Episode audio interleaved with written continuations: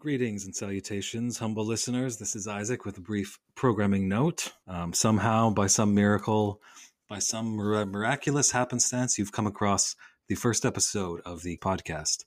Now, if you asked me why I started this podcast, really, ultimately, it comes down to one thing. After having been doing a hockey themed podcast for about a year now and having a ton of fun doing that, I uh, really just wanted to be able to open up the conversations and have conversations with a wider array of people on a much wider array of topics, really, ultimately, anything under the sun. So I decided to start this podcast. Um, hopefully, you'll enjoy it and you'll follow us closely. On our first episode today, I was able to speak with Mr. David Griscom, whose work I've been following for a long time and who's a very insightful commentator on a lot of political matters. So, what we're going to do is we'll transition into about 30 seconds of some music from one of my favorites, Koshi Maharu. This first track is, is called Stetson 7 and 3 eighths. And the outro track will be Penultimate Love, I believe is the name of this song, although it's up for debate. And then after that, we'll uh, be going right into the convo with Dave Griscom. So welcome, welcome everybody, and hope you enjoy the show.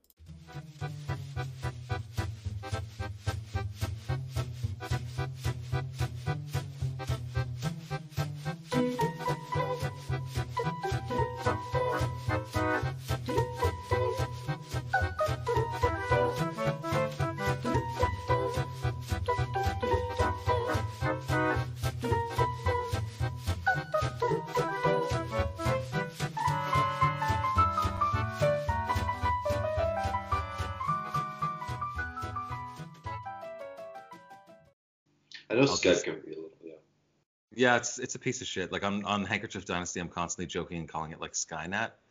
It's always, it's always fucking with us. Yeah. Trying to trying to bring us down. Um. Cool. All right, everybody, welcome. Uh, shockingly, this is uh, the first episode of Night Rule. Isaac Murdoch. Thank you for joining us. I'm joined today by uh, someone whose work I've been following for a long time. Uh, he's a very insightful uh, writer and producer based out of Brooklyn, uh, Mr. David Griscom. David, how are you doing? I'm good, man. Thank you so much for having me. Looking forward yeah. to it. Oh, it's a total pleasure. Uh, listeners would probably best know you from from your work on uh, the Michael Brooks Show over the last few years, which has been superlative. Uh, you just announced yesterday that you and Matt Lech are starting a new podcast uh, called Left Reckoning, I believe. Yes. Um, when when can people expect to see that coming out? Um, I mean, so we're going to be producing all throughout, you know, the rest of November and December, plenty of live streams uh, on our YouTube channel and Twitch channel. So there'll be lots of content. Um, but it, we're going to start doing actual proper, you know, structured two-hour live shows uh, on Thursday nights at 7 Eastern, starting probably in January or at the earliest late December. But in the meantime, we're going to be doing a lot on the Twitch channel. I do, you know, Griscom live streams, um, which I'll be again on the YouTube channel. So there'll definitely be a lot coming out in the next few weeks. For listeners that might be unfamiliar with you, like how would you characterize your your focus and your expertise in terms of your your commentary and analysis? Yeah, I mean, um, I'm just uh, I'm, a, I'm a socialist, and my primary goal is to push for you know socialist politics and working class politics. I'm from the South, uh, Texas, and also spent a good amount of my life in South Carolina as well. Uh, so I try to bring that perspective and, and those struggles um, into the conversation as much as I can. And, you know, I mean, other things that I spend a good amount of time, especially with the work on the Michael Brooks show, trying to cover, uh, you know, international working class movements along with economics uh, because you know these are two really important subjects that affect all of our lives and sometimes uh, lefties are a little bit i mean not so much with uh, international politics um, but spe- especially with economics are a little bit uh, you know worry about uh, diving into those so i try to you know do my best to you know bring those subjects to people and do it in a kind of clear way I think you I think you achieved that. Um, I actually think like people of all political stripes would would take a lot of interest in your work because in a lot of ways, regardless of um, of the analysis you put on top of something, uh, we're dealing with you know history and facts and just realities that that aren't discussed uh, widely enough. I think you know in terms of yeah, economics. It's the sad science, and you know it's it's definitely definitely a sad science, and no one wants to think about it. But that is the world we live in. So it's kind of it's kind of shocking mm-hmm. how how easily people just say, well, you know, I'm not interested in economics, or I'm not interested in international politics. When like that's that's you know the little things make up life, and those those those little things kind of stitch together to form the world we live in. So to Absolutely. me, it's it's always been of great interest. Yeah, absolutely, and you know it's to our disadvantage um, on the left as well because you know when when you allow other people to basically claim uh, a field of study, uh, like the kind of, especially in the United States, like the right wing has been able to do with economics. You know, their whole line is that, you know, they're just rational thinkers. They're not thinking with their heart, and it might be hard sometimes to hear what they have to say. Uh, but you know, their arguments actually aren't that rational. They're very much based on a kind of fantastical view of capitalism, one that uh, you know completely ignores production, which is the only way that the system works in the first place.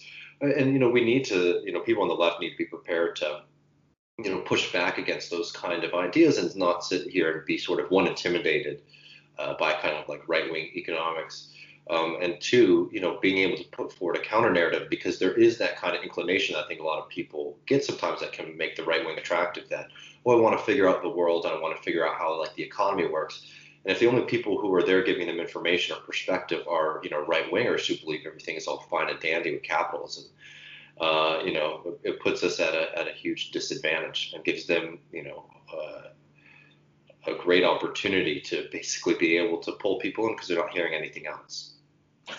It's interesting because I, f- I feel like there is actually a lot more um, interchange, but but because a lot of uh, like say uh, Marxian or or even like Keynesian analysis has to be kind of suppressed. Like it, it, it influences a lot of mainstream thinking, I think, kind of surreptitiously. Like you'll read the Financial Times and you'll think to yourself, this sounds like more left wing than than anything else I would read. But it's because they they're dealing with economic realities on the ground, which don't lend themselves necessarily to like that much interpretation. You know, you kind of have to just look at them and say this is the way, you know, uh, Southeast Asian economies are capital are now capital intensive as opposed to labor intensive, mm-hmm. and and you you'd read something like that and and it sounds very, but but it's interesting because you know left wing people won't read the Financial Times, you know, even though mm-hmm. maybe they should. No, I mean absolutely. You know, so it's a huge advantage. I mean. Um, different publication, and I would probably categorize it in a different way. Um, but you know, Lenin always used to cite the the Economist as you know a great asset to the Bolshevik revolution, economists, everywhere, because the Central Committee of the capitalist world uh, prints their meeting notes. right. You know, basically that you had this publication, and I think the Economist actually doesn't represent that um, as much anymore. I think the Financial Times probably um, represents more the interest of the financial class, the international financial class at oh, large. of course, yeah. But uh, you know, but back then, it, the Economist as a publication definitely was representing those interests. And exactly, it's like the Financial Times can be very interesting um, to you know to see what the people, the real um, the people who control significant amounts of capital are thinking about the world.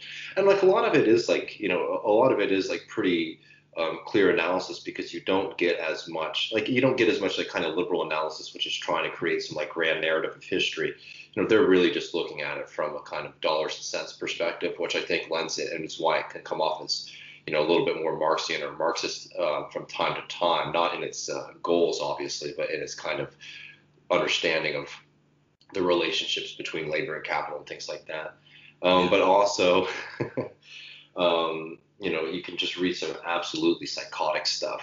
Sure. Uh, yeah, like I was reading, you know, and you know, the op-ed, the op-ed page, I think, is is for the most part the Financial Times is just this complete psychotic uh, nonsense talking. I was reading a piece the other day, you know, arguing against providing people with stimulus during the COVID lockdown, and you just realize that this is not even good politics or strategy even from a capitalist perspective. So there's plenty of loonies in there too.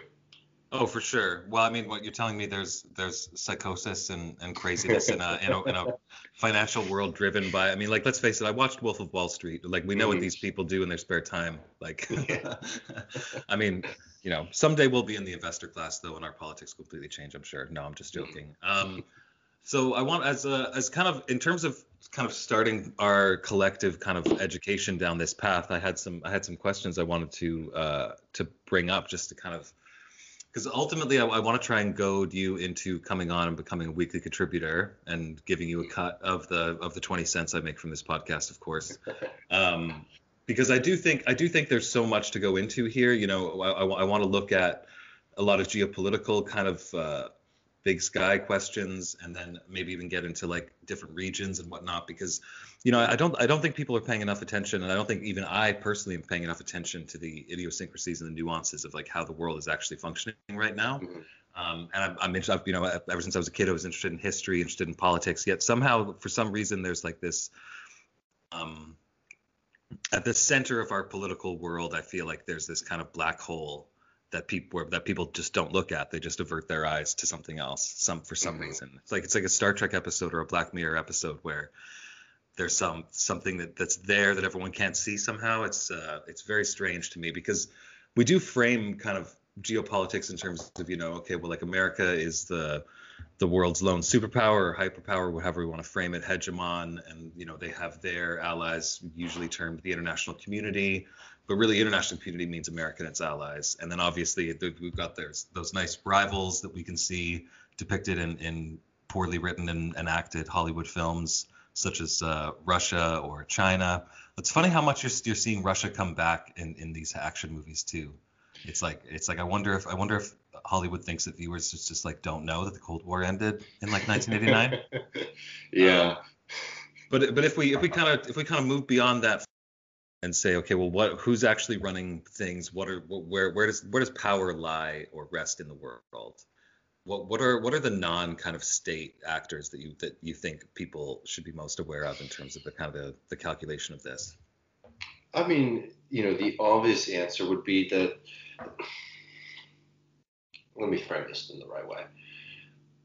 Uh, there has been a a lot of ink spilled in the past I think this is something people should have been writing about a while ago, but there has been a realization that our economic system in the United States, and I would imagine similar, you know, in Canada, you know, people are feeling the same way. It is no longer working for the kind of middle class or like the kind of the idea that you know you can have a kind of blue collar job and have a car and a house and you know have some security, go on vacation once a year. A lot of people are seeing that disappear. Um, and the narratives that uh, people have have put forward to answer that are fairly inadequate. The first of which is that everything has been outsourced. And yes, jobs have moved from the United States and, and Canada and all these other places that you know really benefited, you know, from this wave of productivity in the 1950s, right? And it's true that like sweatshop labor um, is you know can be very profitable for corporations like Nike and all of those places. Don't get me wrong. Don't misunderstand what I'm saying. But the level of profit that the, that the people at the top of this global economic system can extract from workers has been dwindling for a very long time. And that's been a very interesting um, reality when you look at China, uh, for example, because there is such a story about, you know, China is this, you know, productive superpower um, and you know, it's, you know, the you know the United States, you, you know, the joke is like everything is made in China now, including American flags. Um, and again, that is that is true. But the amount of profit that capitalists can extract um, from that process is, you know, becoming less and less. And it's only because of the fact that China has such an incredible, you know, state investment um, program, honestly, that it's been able to maintain, uh, you know, the system of like uh, you know of high productivity, but now they're shifting. Now you're actually seeing deindustrialization um, around China. So what you're seeing with all of these countries, the United States, China, or hell, Russia, though that's a whole other monster to get into, you know, the kind of economic system there. Um, you know, what you're seeing is all of these countries are trying to figure out how they can handle themselves and find a way to, you know, continue economic growth in their country while productivity um, is becoming is it, while like the profit that you can get from basically industrial production is declining. Um, and what that means actually is that for the you know these countries, the United States um, and China, it's a fight to cannibalize already existing markets rather than trying to create new ones because the world is actually very hypersaturated um, when it comes to like most consumer goods and products. So we're seeing this really interesting, um, you know, conflict between you know the United States and China that is bubbling up. But I'm telling you, underneath it all is one, you know, imperial ambition from the United States, um, you know, and a refusal to accept the fact that China is 100% a rising power um, and you know is going to just continue to grow exponentially. Um, but you know the underlying reality of it too is that there is this kind of realization that what is we're going to start to be entering a period of, of scarcity and having that kind of financial control, being able to dominate other countries' markets, is going to be um, critical for you know both the United States and, and China's kind of you know large scale hegemonic ambitions.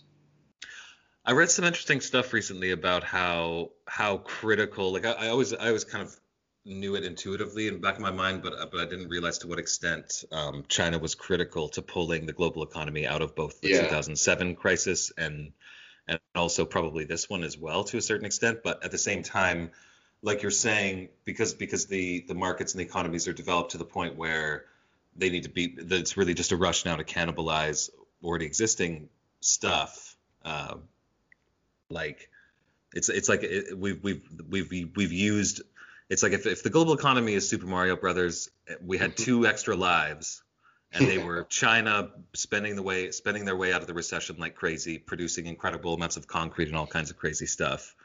Um, but that's that's over now. So so we don't we, don't, we basically don't have China to spend its way out of the next global recession, right? Mm. Yeah, I mean that's definitely the case. I mean the thing is like the Chinese model really does. It's less of an imperative for them actually than it is for the United States um, to deal with the kind of lack of uh, profitability from you know from industrial production. Uh, just because the United States is such an you know there's we can have a whole conversation. I think it, it wouldn't be too worthwhile to get too deep into it right now about what kind of economy has uh, China, mm. sorry what kind of economy China has Sure. Um, but I'll tell you one thing: it's not, it's not, it's not capitalist, and I, I, think it's, I think it's an incorrect way that some people try to, to paint it um, as. Oh as yeah, no, I mean it's, it's kind of a form of like state capitalism. I mean, like they, like China themselves don't even like they have they have a lot more nuance in how they think of their own economy. I mean, I know their their financial market is obviously not not tied into the, the, the global financial system, which I think is incredibly smart on their part and probably the it's reason like why they're able to bounce back. Yeah.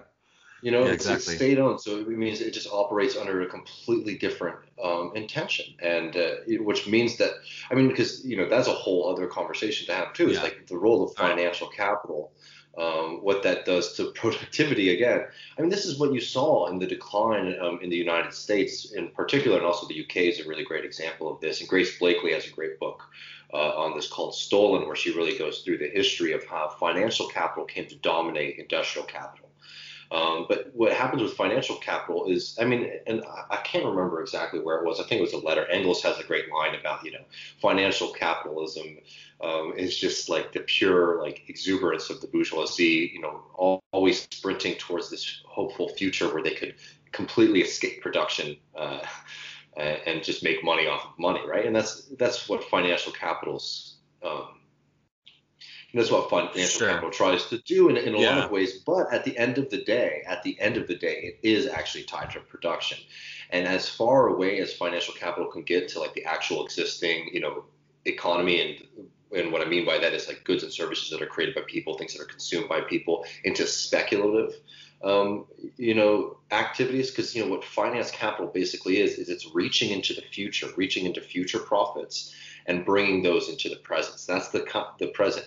Um, so there is a day when finance, like there needs to be the the production, there needs to be the capital, there needs to be the return.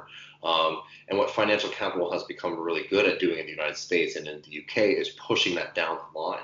Um, but then, of course, sooner or later, those those responsibilities come back, and that was what happened in the 2008 financial crisis. I'm saying this because, you know, sorry not to go on a tangent, but like I, I was bringing that up to compare that to China, where they don't right. have that kind of pressure um, because they're not trying to pay off uh, you know, this whole class of, of financiers, right? They operate on a kind of capitalist logic in the sense of like investment um, and interest rates and things like that. But because the the governing institutions there have a different goal, which is basically, you know, development.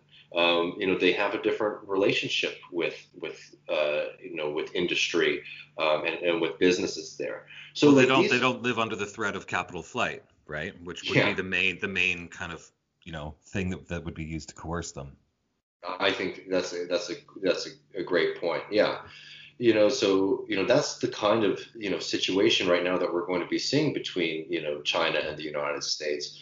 And then obviously, you know, just the fact that China is just going to want to assert itself um, in you know Southeast Asia, for example. Um, yeah. Uh, you know, against the United States, and you know, we're gonna. I mean, there's definitely are going to be you know significant uh, conflicts. I, I hope, you know, obviously that it doesn't become anything hot. I don't think that anybody actually, except for the most psychotic, you know, lunatics, people like Steve Bannon uh, or, or John Bolton, um, actually intend or have any desire for any kind of actual military confrontation. But there's going to be a, a very serious politi- political one. And I think the thing that's going to be really interesting for the United States going forward um, is when you, know, you have this whole generation of people who just thought you could walk into an interview meeting as a representative of the United States government and everyone's going to listen to you and do what you say. And I think as we start to see that power dwindle, and we've seen a lot of that um, under the Trump administration, for example, we'll see with like when Joe Biden comes into power. Um, I don't. I, I think that you know they're, they're going to have this expectation that they're going to be leading, uh, you know, international organizations or inter- international initiatives. And I think that um, that kind of luster is starting to wane for a lot of uh, other countries. And the United States is not going to, the United States will still have tremendous influence, don't get me wrong, but they're not going to be able to dictate terms as they have. Mm. Yeah, it's it's. I mean, it's very bizarre to me because I I I'm in like my, my late 30s. I think the Cold War ended when I was in like about the third grade, something like that. Um, mm-hmm and it's very strange to me to realize that for like the next you know if i if i live another 40 years i'm going to be seeing the a long folding out process of like you said a political confrontation between these two powers. But it, it it's it's in such a more integrated world that i wonder i i just it, it boggles my mind to think what shape that's going to take when when like you know russia or the the soviet union and the united states were not you know huge trading partners necessarily mm-hmm. during the Cold War. You know, their their economies were not really just completely plugged into each other. They kind of had their own separate kind of economic spheres of influence. Mm-hmm. Um, and I just I don't I don't see how. And, and even just in terms of communications, you know, like everyone in the world has Chinese friends now. Everyone in the world can talk to anyone from around the world right now. There's mm-hmm. not really much appetite in people's minds, I think, to you know have an actual serious confrontation with this large group of people that really don't seem far away anymore. They seem like they're next door. So. well and i think that's important uh, you know for for socialists you know like we need to have you know solidarity with people across across the world. I just want to bring this up because i don't know did you see the movie arrival uh, that came out maybe three four years ago? Uh, no Amy but I, I, I know but I haven't it, seen it. It was a hilarious movie. Um, I won't spoil anything for people, um, other than the fact, you know, essentially this is a you know pure fantasy that like aliens arrive on planet Earth, and they have to have you know an expert linguist try to figure out how to communicate with them. Um, well, in the movie, uh, the bad guys are uh, China and Russia uh, because while these aliens are landing on Earth, you know, and the United States is diligently just trying to understand and respect this different alien culture. All China and Russia want to do is blow up every alien craft, um, you know, around the world. And it's only, uh, and I mean, it's like hyper Cold War kind of, of movie in that sense. You know, the, the Russians are just unfeeling, uh, and as with the Chinese, it's interesting how those stereotypes, you know, play out in the same way.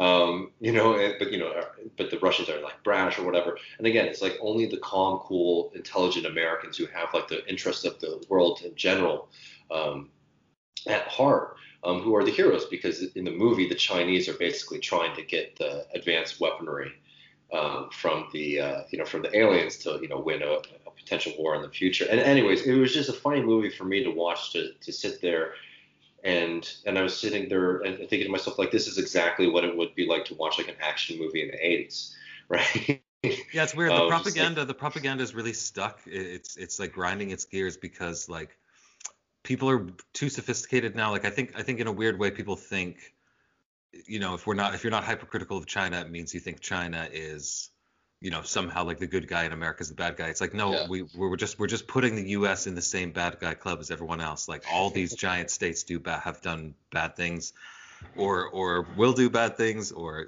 you know it's there's there's there's no clean hands. They're all in the same plague mm-hmm. pit. But it's it's just like the the idea that people would be susceptible to this like 80s style and in some cases it's more like 50s or 60s level yeah. quality in its propaganda and depiction of others. It's just like don't these people haven't have these people heard of like instagram? It's like we're all we're all kind of one group now ultimately and i just i don't i don't see how you could ever get public support for like a major a major war out, outside of some kind of some something crazy going down but, yeah. I agree. Yeah um i wanted to ask you as well so like when you when you when you look at kind of the the, the, system as it is right now, I mean, obviously it's pretty easy to get um, uh, feel feel desperate and feel powerless and whatnot, given like the the kind of uh, challenges lying ahead in terms of just like people actually having a positive political engagement with the world. But like, what do you think people should be doing uh, now that we have uh, something we have all all this free time where we're not spending uh, thinking about this orange monster that was occupying the White House? I mean, we got to do a lot of work. I mean, you know, it's going to be interesting to see what happens over the next year um, because I think five years ago we didn't have any form of you know serious socialist movement in the United States, no serious form of you know serious socialist media um, in this in the United States, and we've seen that explode. Um, you know, to an incredible incredible degree. Almost unimaginable from 2015 to 2020 how much has been laid out.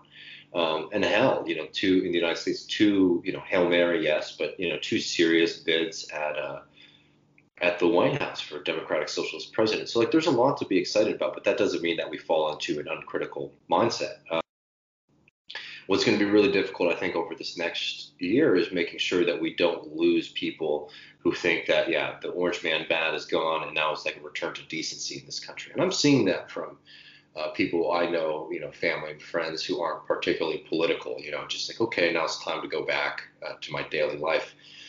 You know, you're seeing Joe Biden break, like, you know, fossil fuel lobbyists into like important climate change uh, positions.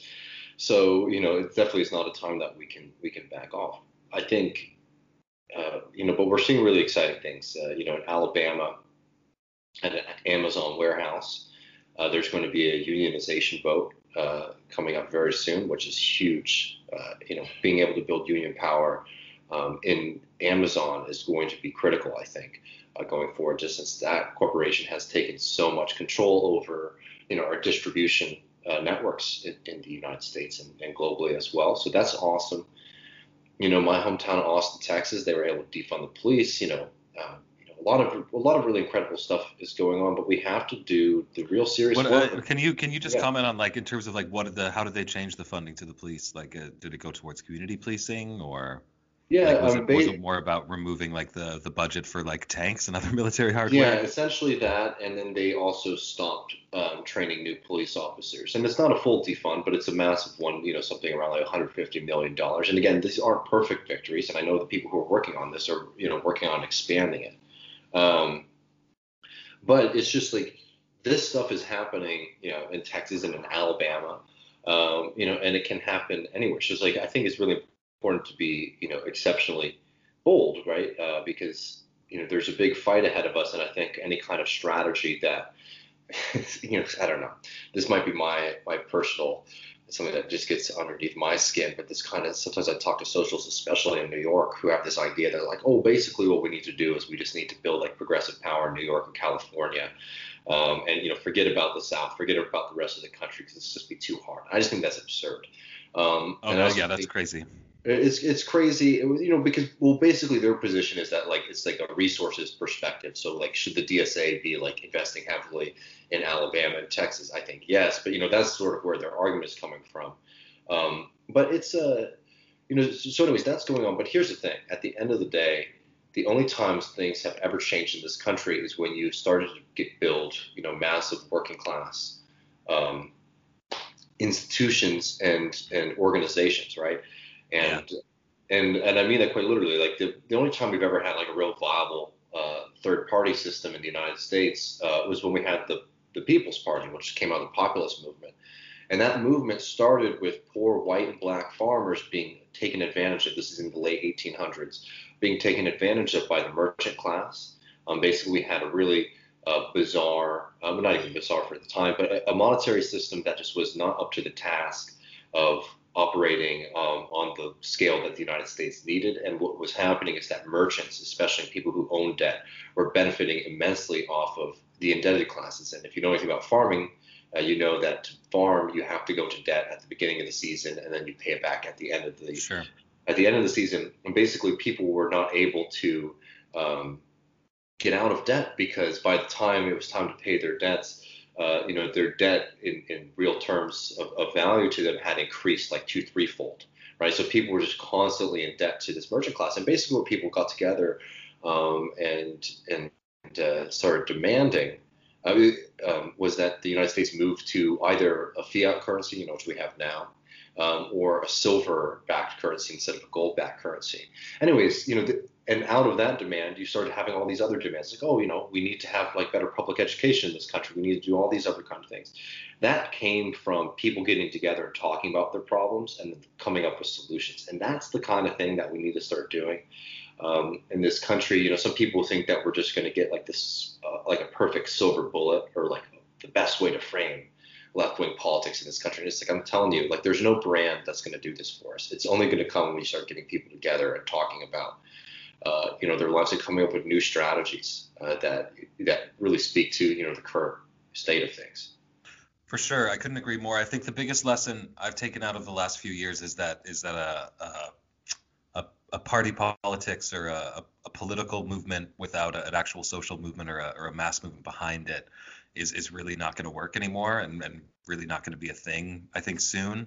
Like we kind of have the wizened uh, zombie of like neoliberalism that's still still marching along on its last legs. But I think ultimately, I mean, and even if you look at if you look at and there's there's so many things I want to hit on actually. Like if you look at the regional question. Um, it's interesting because I, I, I, I read this article that said that, you know, kind of paradoxically, the way a lot of Republicans have gerrymandered districts in, in different states, the way the way you gerrymander to favor Republicans is you make a hyper concentrated Democratic uh, uh, area, and then you'd have to carve out a bunch of weird shaped Republican areas that that only have a slim majority. So what they've actually, but so but if you actually did get some movements going on in some of these gerrymandered districts, because they only have that slim Republican majority, it wouldn't it wouldn't be that difficult to flip some of them. Mm-hmm. It actually makes it less difficult. So, and also I think you know um, a movement that includes people from all over the country um, and includes rural people is is is the way is is the like that's that's a movement that has a future. I think. I don't think I don't think the middle of the country is interested in being talked down to from pe- people on the coast anymore. I did want to say with the whole question of like police funding, I'm as someone who's just interested in messaging, um, mm-hmm. um, and I, I, I totally don't don't buy the lie that like um that that people freaked out about the defund the police thing, and that's why the election was so close, and all, all the other ways that that people were trying to scapegoat. But like I think of, uh, for example, in Vancouver, there's there's a program they've had a long time where they would because they were having and we still have a lot of overdose deaths. There's still actually a, a, an ongoing public health crisis besides coronavirus going on here with overdose deaths. But um, maybe about 10, 15 years ago, they started these things, and at the time they called them harm reduction sites, and it's it's where people could take the drug uh, medically supervised to to make sure that if they overdosed, basically to make sure they don't die of an overdose. Mm-hmm. And it was, I think, with I think with these controversial things, these things that are could be shocking to people if they've never thought about it or, or heard about it before.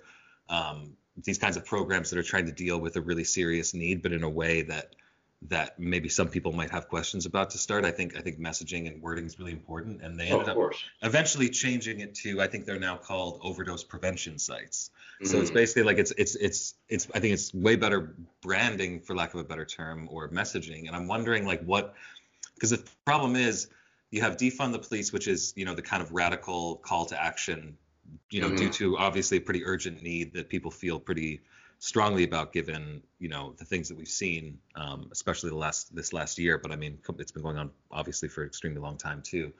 Um, and then you have criminal justice reform that you know the establishment will will trot out, but that's that's kind of a, a, a husk that that no, that means nothing to anybody anymore because it's just couched in the language of of uh, like kind of technocratic language or whatever. So that we, mm-hmm. I would, lo- I would love to see if there was some kind of needle we could thread to say, okay, we want community-based policing or something to say, you know, we want, we want police that are, that are here to protect people in the community uh, and not, you know, do violence to them basically. But it's, it's a hard thing to kind of think of the right phrase.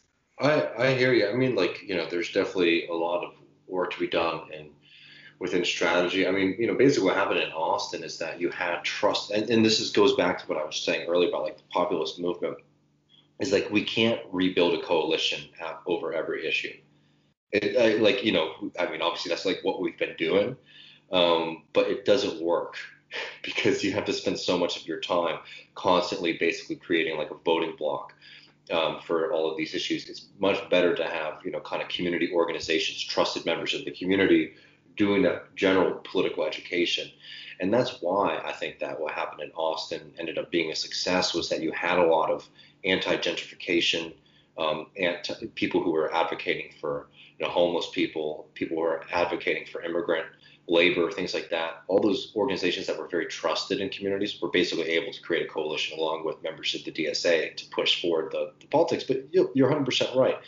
The what was very helpful um, and and if anyone is actually interested in spending uh, you know a little bit of time on this, you can check out on uh, my YouTube channel. Uh, the Michael Brooks Show, I did an interview with Seneca Savoy. I think we called something like "Defund the Police in Texas," where he, who is one of the you know organizers and strategists of the movement, actually just takes through like the organizing strategy um, for how they were able to achieve it. And you know, fundamental to that was making the point to people that there are a lot of social services that are needed in the city that have not been met, um, and that the police are not an adequate um, solution to those problems. You know, I'm talking about things like mental you know, health services. I mean, mental health, how, many, yeah. how many people how many people die because the only way the only the only person available to intervene once someone is having a mental health crisis is is a police officer. You know, or, and how yeah. much how much would police officers love to not have that be part of their job to the extent that it is right now? You know.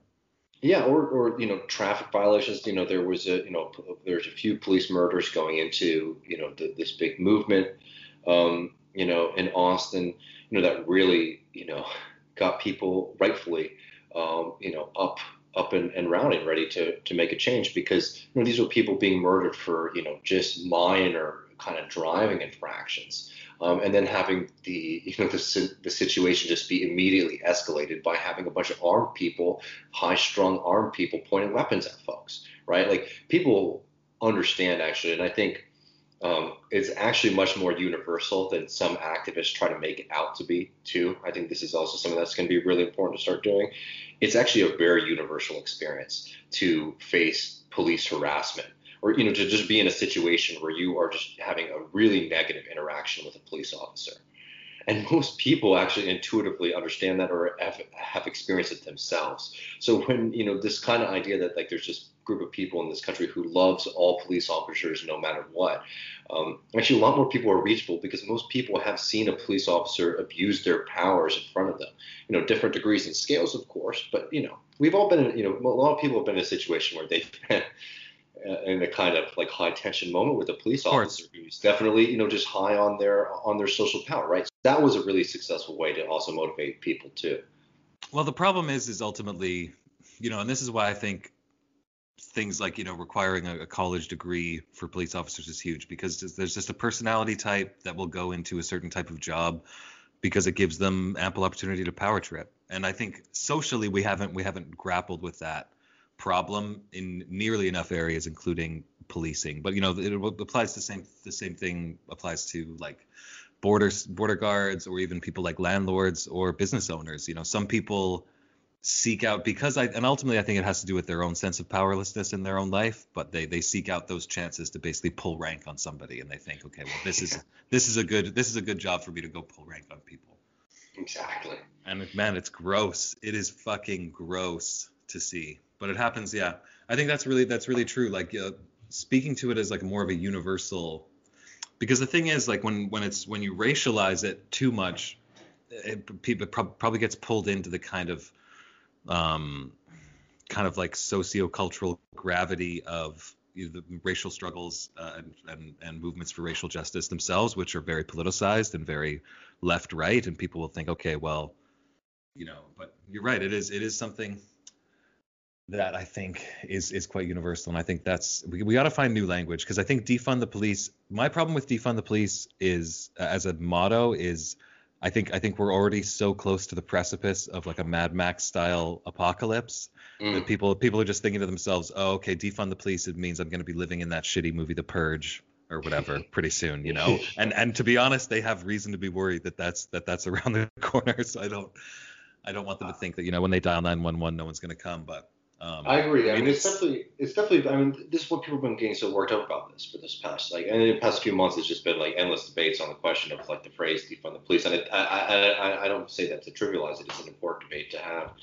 Um, you know, it's just like I think it's important for people who are actually doing the movement work, and I think people who are actually good at that that work understand it's not worth it to be attached um, to any kind of you know.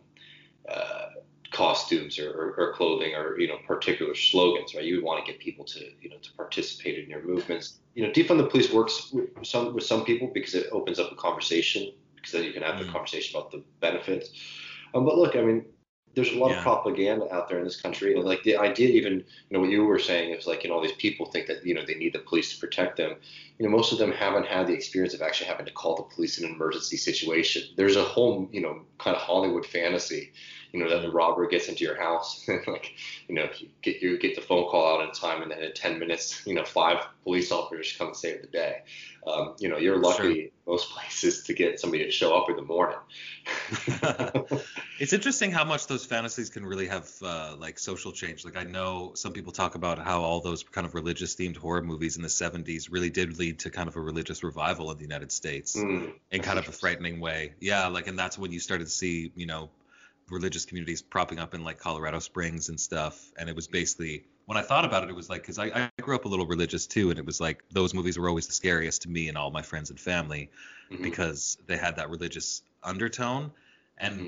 I think if you're looking at you the culture of like the late '60s, you know, it, it didn't really seem like the most like religiosity was at the forefront, but certainly like a little later, I think there there definitely was. And, you know, when you look at Reagan and stuff like that, there were I don't know. I think I think sometimes we we underestimate the effect that that level of kind of um, cultural uh, propaganda or I don't know, just cultural influence can affect us. But, oh, absolutely. Yeah, I don't want to get too hung up on the on the one thing. Um, we're at 40 minutes here. I know you said you had about 45. Have I uh, have I whet your appetite for more discussion? Or are you looking to run to the hills? We can start the wind down procedure if you want. Yeah, I, I have a couple more minutes. I have to head out pretty soon though. Okay, so I'm cool. doing some stuff with Left Reckoning in a minute. Um, cool. Yeah, I wanted to ask you then, just like what um what kind of stories are you following that uh, that are, are kind of most piquing your interest now? I know one thing you've commented on that I really think you're the only person I've heard comment on it, even though it's a pretty incredible story, are all the um shipping people in the shipping industry that are like mm, trapped yeah. at sea right now after how how many however many months it's been. I mean, can it's you hard. can you give an update on that? It's pretty it's pretty shocking stuff. I mean, for the most part, it's it's the same situation. I mean, the for people who aren't familiar, basically since COVID has started, uh, you know, sailors across the the globe have been blocked um, and are not able to you know get off their ships. Um, you know, and countries are doing this because they have pretty you know strict COVID restrictions. Uh, which is definitely understandable. But what this has created is a crisis for the people who are responsible um, who are responsible for providing most of the goods that you know you use on a day-to-day basis. I mean, our, our entire economy is global and it goes through the sea. Um, so you know, something around like a million sailors have basically been stranded at sea. A um, million? Yeah, all all throughout the the globe. So like, what uh, happens when you're trapped on a boat for that long? Well, like, I mean, they... there are laws, uh, you know, international um, maritime laws that you know prevent sailors from having to be on duty for that long because it's just it's not safe. And um, you know for people who might be familiar with you know what it takes to to sail a, a rig like you know we use for shipping in this country I mean globally sorry um, the margin of error is very small. And you're just doing kind of you know small tasks throughout the day.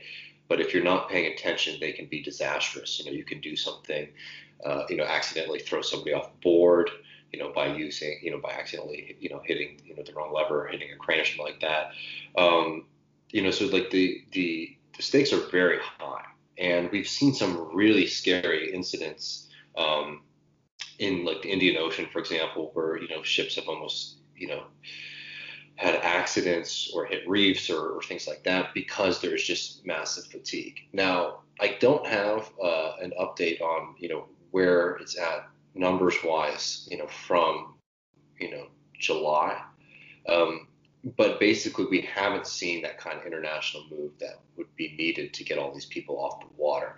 We're starting to see basically piecemeal, country by country, are coming up with solutions, but it still has been incredibly difficult because you know since international flights um, aren't as easy and you know aren't as running as much as they used to, and you have all these countries that just don't want to have foreign nationals um, show up on their on their border um, you know, and go to their airport. You know, we're starting to see basically like country to country agreements, um, which again is great, you know, for the people who are able to get home, but it means that there's a lot of people who are sort of left out.